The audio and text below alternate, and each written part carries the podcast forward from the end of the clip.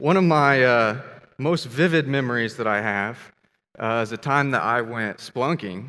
How many of you, anybody know what splunking is? Gosh. See, this happened exact, the last time I used this story, everybody knows. I don't get it. It's like such a weird word. I figured you guys wouldn't know, so that's my bad. Um, but yeah, so I went splunking. For those, for the few of you who don't know, splunking is like, it's sort of like off-road caving, you know, instead of going in and you get the cool lights and like, oh, look at the pretty stuff, you know, you actually go in and you get little lights on your heads and you have to crawl through stuff. And so I went with my youth group. I'm like thirteen, something like that. Um, and so we go in, there's a whole group of us, we got a tour guide, gives us these cool little lights on our head, and we crawl down in this cave and we're doing these, you know, cool little maneuvers and we're crawling over hills and rolling through mud and all kinds of crazy stuff. And it's just a blast. And so hour in, we're covered in mud, we take like a short break, I'm getting pumped, I'm ready for anything. I'm like, you know what, this is like a challenge, there's nothing that I can't do in this cave right now, so ready. And so tour guide takes us on, he's like, all right, we're going to start the second half of this kind of tour, you know, we're going to go over to this little portion, and he shows us over to this little like tunnel thing, and I'm looking down at this, and I'm like, uh, let's see, cosine theta squared, uh, carry the two. Wow, that's real small. And he's like, so in order to get through this, you're going to have to put your arms in front of you. Because if you put your arms behind you, I mean, you know, you're going to be wiggling through like a worm. You're going to look like a fool. That's not going to work out so well because you, you can't get your arms back up. It's too narrow. So you got to go in arms first and you got to army crawl through this thing. I'm like, um, I'd like to see you do this first. So, you know, sure enough, a couple people plop in. And, and as people are, you know, getting down there, uh, he's like, all right, now, if you don't want to, you can actually go around. There's another way. You don't have to crawl through a tunnel. Hold up. I'm going through. Okay, back off. I'm going through the tunnel, okay? So I get down there, arms in front, you know, like I should. And I climb down. I'm crawling in. And I'm like, okay, this is pretty cool. Like, you know, I'm like, man, I'm like, I'm like a C I A agent right now, you know, like sneaking through in this cave. Nobody knows where I am, except I'm with a whole group of people. But it's cool. I'm thinking this is awesome at first. And then like a minute in, I'm like, oh my, this is, this is pretty tight. You know, and I start catching up with the person in front of me and their feet are in my face. And I'm like hitting my head on the top of this cave. And you know, I'm trying to move, I'm like, ah, keep scratching my elbows. And then the person behind me is, you know, catching up to me, and we're all crammed in this little tunnel, and I'm starting to, like, set in. I'm like, oh, my goodness, I can't move. It, like, standing, like, throughout the day, you know, walking and standing gets kind of annoying. Sometimes I'm like, man, I would do anything just to lay down. But right now, I'm like, I would do anything just to stand up. Like, literally every time I move, I hit my head on the stinking roof of this cave thing. And, and then I start thinking, like, what happens if I get stuck in this thing? You know, like if I can't get out or I lose motivation, you know, I get tired of crawling. Like, I mean, what are they, I mean, what do you, I'm literally in a cave underground. There's nobody around. Where are you going to go? You know, you're going to call, all right, dispatch. I mean, do they have like a spare jackhammer around? They're like, all right, we got another. Somebody got the jackhammer, bust them out. Like, I'm start thinking through this. I'm like, what if I get stuck in here? I mean, how am I going to get out of this thing? And I'm like, claustrophobia has never been so real. I mean, I got feet in my face. I'm in this cave. I'm getting all scratched up. I've been in here for like five minutes. I'm like, this thing's got to end. This has got to be done. I got to get out of here. And the thing is, though, is that like, it's funny because in the moment, like I'm freaking out and it's crazy, but that's why I went there. I mean, that's what you do. I mean, you go, like when you go splunking, you didn't go there. So you'd just be like, all right, let's chill out. You guys want to do a picnic? Does that sound nice? Like, you go in there knowing, full knowing, you're going to get muddy, full knowing you're going to get scratched up and dirty. And yet it amazes me that so often we pursue God acting as if we don't know that that's how it will be. I want to read for you guys a passage from Psalm chapter twenty-two. If you have your Bibles, you can turn with me, that I think illustrates this concept. Psalm chapter twenty-two. You guys don't have, I mean, that's cool. I think it's on the screen. All right. Um, this is a psalm of David. He says, "My God, my God, why have you forsaken me? Why are you so far from saving me from the words of my groaning? Oh, my God, I cry by day, but you do not answer, and by night, but I find no rest. Yet you are holy, enthroned on the praises of Israel. In you our fathers trusted. They trusted and you delivered them. To you they cried and were rescued. In you they trusted and were not put to shame. But I am a worm and not a man, scorned by mankind and despised by the people. All who see me mock me. They make mouths at me. They wag their heads. He trusts in the Lord. Let him deliver him. Let him rescue him, for he delights in him. Yet you are he who took me from the womb. You made me trust you at my mother's breasts. On you I was cast from my birth, and from my mother's womb you have been my God. Be not far from me, for trouble is near, and there is no one to help. And we don't know exactly when David wrote this psalm, but we can see in here the kind of frustration that David is experiencing, the kind of suffering that he is going through. And I think, you know, it's so easy for us to picture David as this great king. I mean, that's true. I mean, that's that's how we usually envision him. But before David was king, David was a fugitive on the run from King Saul. And I think if we take a look into what happens between Saul and David, we can see what he's experiencing here in this passage.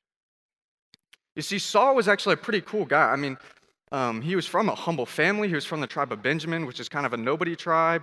He wasn't well, I mean, nobody knew who he was. He was nothing. And so when he gets asked to be king, I mean, he's shocked. He's blown away. He hasn't, didn't see this coming from a thousand miles. And so, you know, Saul becomes king, and it turns out he's actually pretty good. I mean, he, he actually ends up leading the Israelites to many victories. He does a great job. He's a great military leader. People like him. And so Saul's like, he's killing it. Um, And after a while, Saul really, I mean, he's doing a great job. He's having all these victories. And he's like, man, this is great. He starts loving it. And see, after a while, God begins to realize the transition in Saul's heart. And so he sends him this sort of test. And he says, all right, after this next victory, what I want you to do is I want you to wait for Samuel. Samuel's the prophet of the day, kind of the spiritual dude. Um, and so he says, I want, I want you to wait till Samuel shows up in order to offer the sacrifice for the victory. Because they'd, after they'd win a victory, they would offer a sacrifice and be like, oh, thank you, Jesus, for this victory. Um, you know, thank you, God. We give this victory back to you, blah, blah. So he's like, I need you to wait. So Saul goes ahead. He wins the victory. Good stuff. He wins. And he waits, you know, and he's like, all right, you know, clock's ticking. Waits a while. Samuel doesn't show up. Waits a little longer. He keeps waiting. Waits till he thinks he shouldn't wait any longer. Waits longer. And he's like, all right. Here's the thing, Samuel. You know, I know you're a good guy. I like you, but I'm king. And right now, I've got stuff to do, things to be, places, you know, things, stuff to do. And, you know, you're not here. So we're just going to go ahead and do this. I'm going to make an executive decision. Let's make it happen. He offers the sacrifice. And no sooner does he finish offering the sacrifice than Samuel shows up. And there's this sort of moment of exchange where both of them realize what's going on. And that Saul is no longer submitting to the authority of God, but rather submitting to himself. And this sort of habit of pride in Saul's heart continues.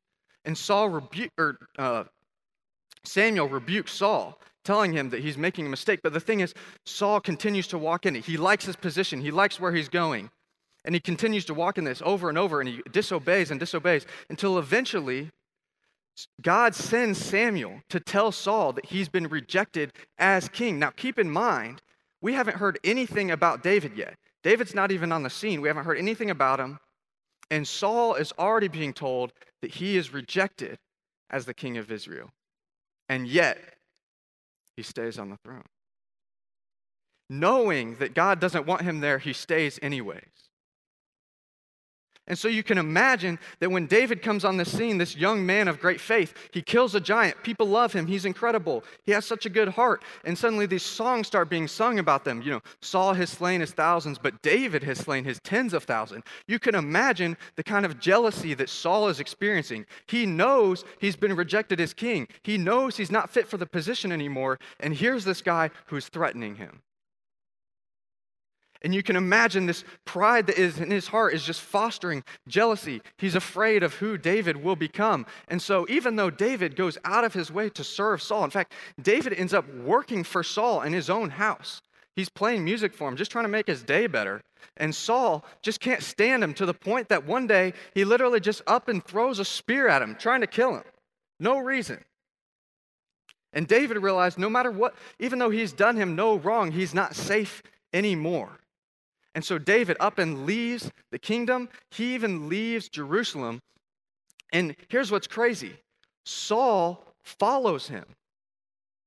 David leaves to get away from Saul, and Saul is so driven crazy by his pride, by his jealousy, that he literally leaves his kingdom, leaves his everything he has in order to pursue David into the wilderness. And we find David hiding in the mountains to the point that David has to leave the country of Israel. He goes to the Philistines, their enemies, and pretends to be crazy, a madman, so that they won't kill him. He is literally in his enemy territory, fleeing from his own king. It's no wonder that David says, "Why have you forsaken me, God?" It's no wonder he's frustrated and he feels abandoned. And here we pick up in First Samuel chapter twenty-four. If you have Bibles, you can flip with me.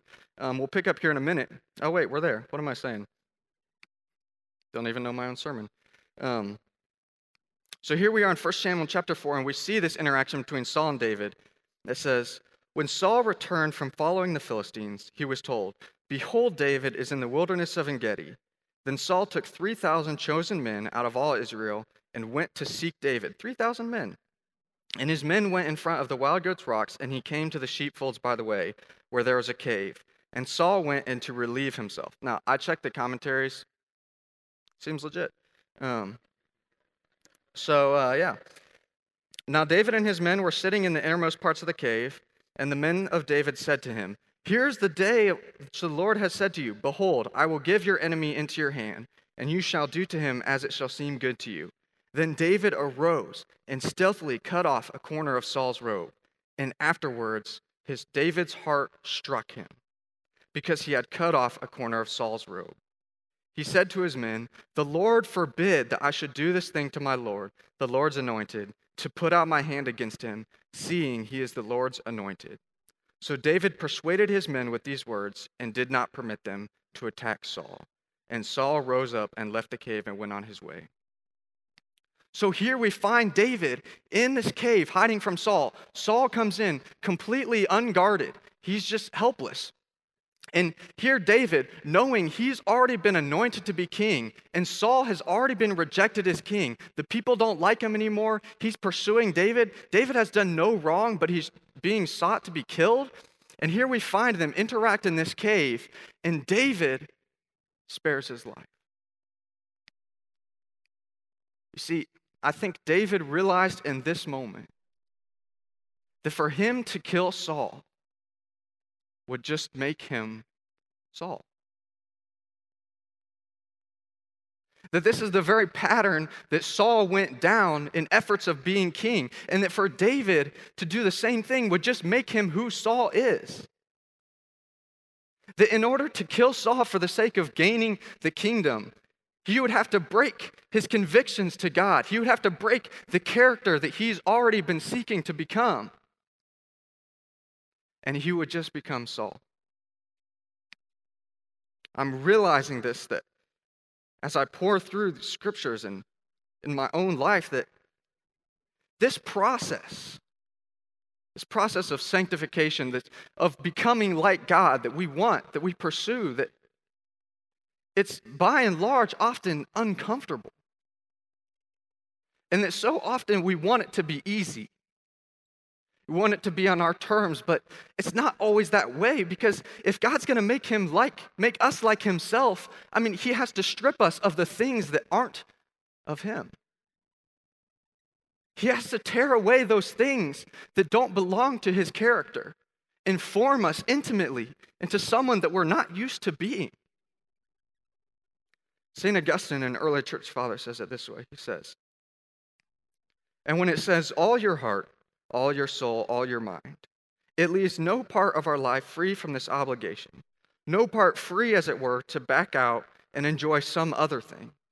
Any other object of love that enters the mind should be swept towards the same destination as that to which the whole flood of our love is directed."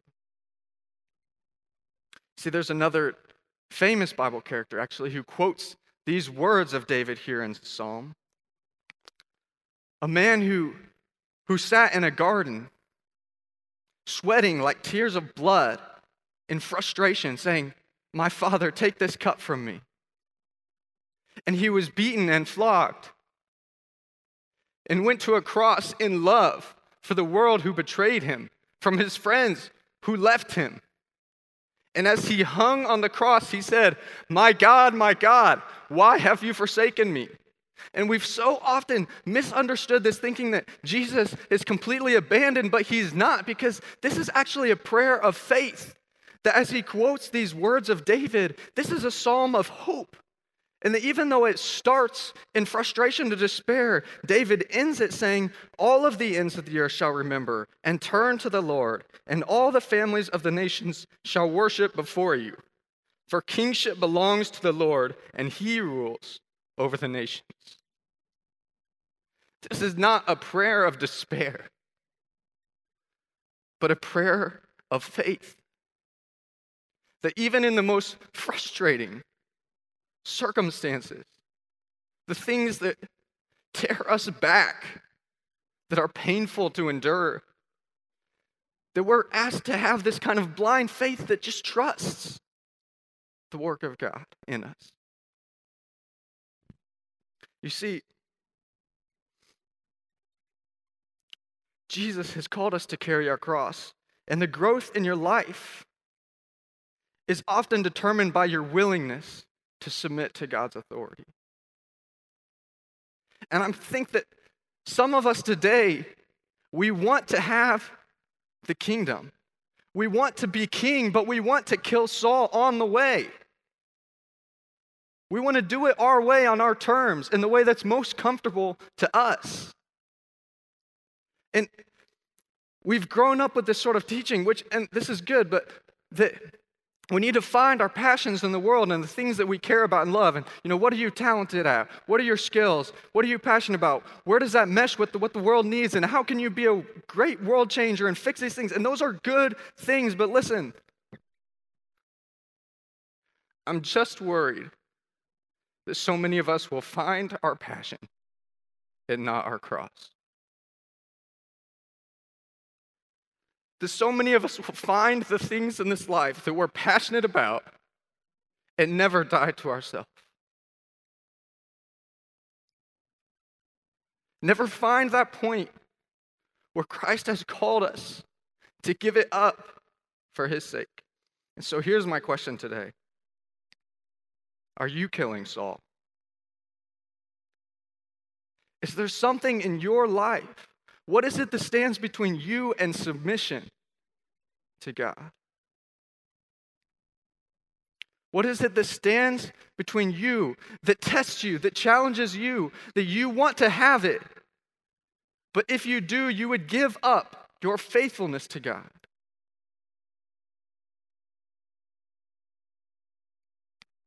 See, I think some of you today are in the cave right now. You're in the painful part, the frustration, the difficulty. And my challenge to you is this. Find yourself at the cross. Hear this. Not my will, but yours be done. Not my will, but yours be done. And I'm not saying in any way that this is easy, but this is the model we have. And some of you today, you're not there at all. Maybe for you, you're in the meadow. It's great. It's not hard at all. And you're wondering, why am I not growing in my faith right now? Why am I stagnant? Maybe you're wondering, where is God right now in my life? Because right now it's just chill. It's cool. Here's my challenge to you. Step into somewhere uncomfortable. To a place that you're not used to going. And I'm not in any way trying to say that following God is always frustrating, okay? Don't hear me say that, because it's the best thing ever. But if you're wondering why there's not growth in your life, maybe you need to step into a place you've never been before. Serve someone you don't want to serve. Take something in your week that you really like and you don't want to give up, and give it up to spend time with God. I bet you'll find him there.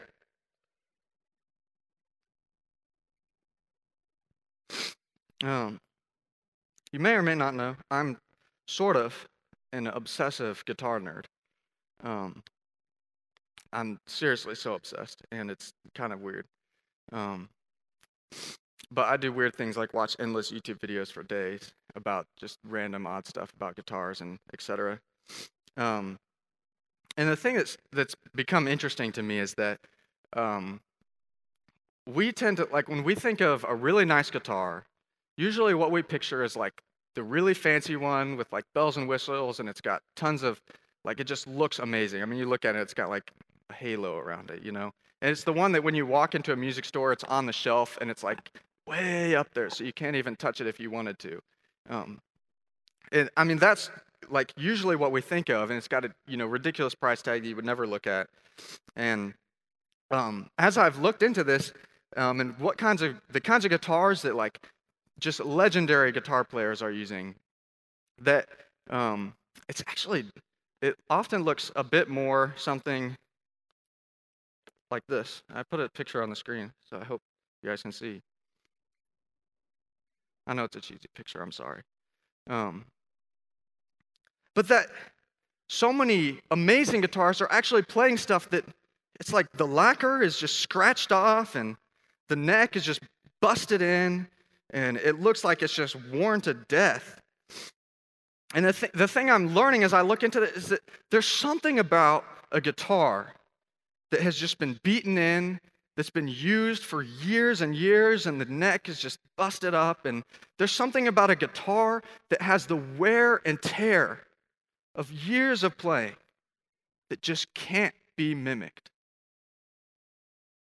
That there's something about the wood, and it just rings. It plays more beautifully than any new guitar you could buy.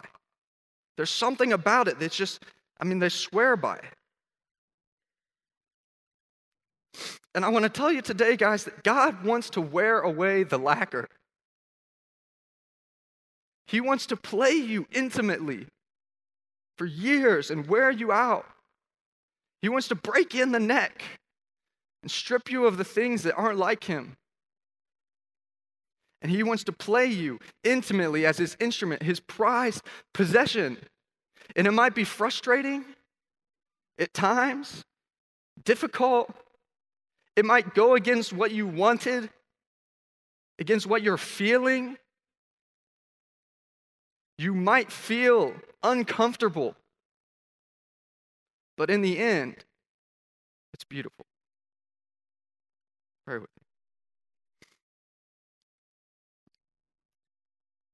Father, we are in your hands. And I thank you, God, that we're not in our own hands. And God, I pray today that you would teach us to surrender. Teach us to be your servants, to follow you, and to love you, God, even when it's not the way we saw it. But God, to surrender to who you're making us. In him I pray. Amen.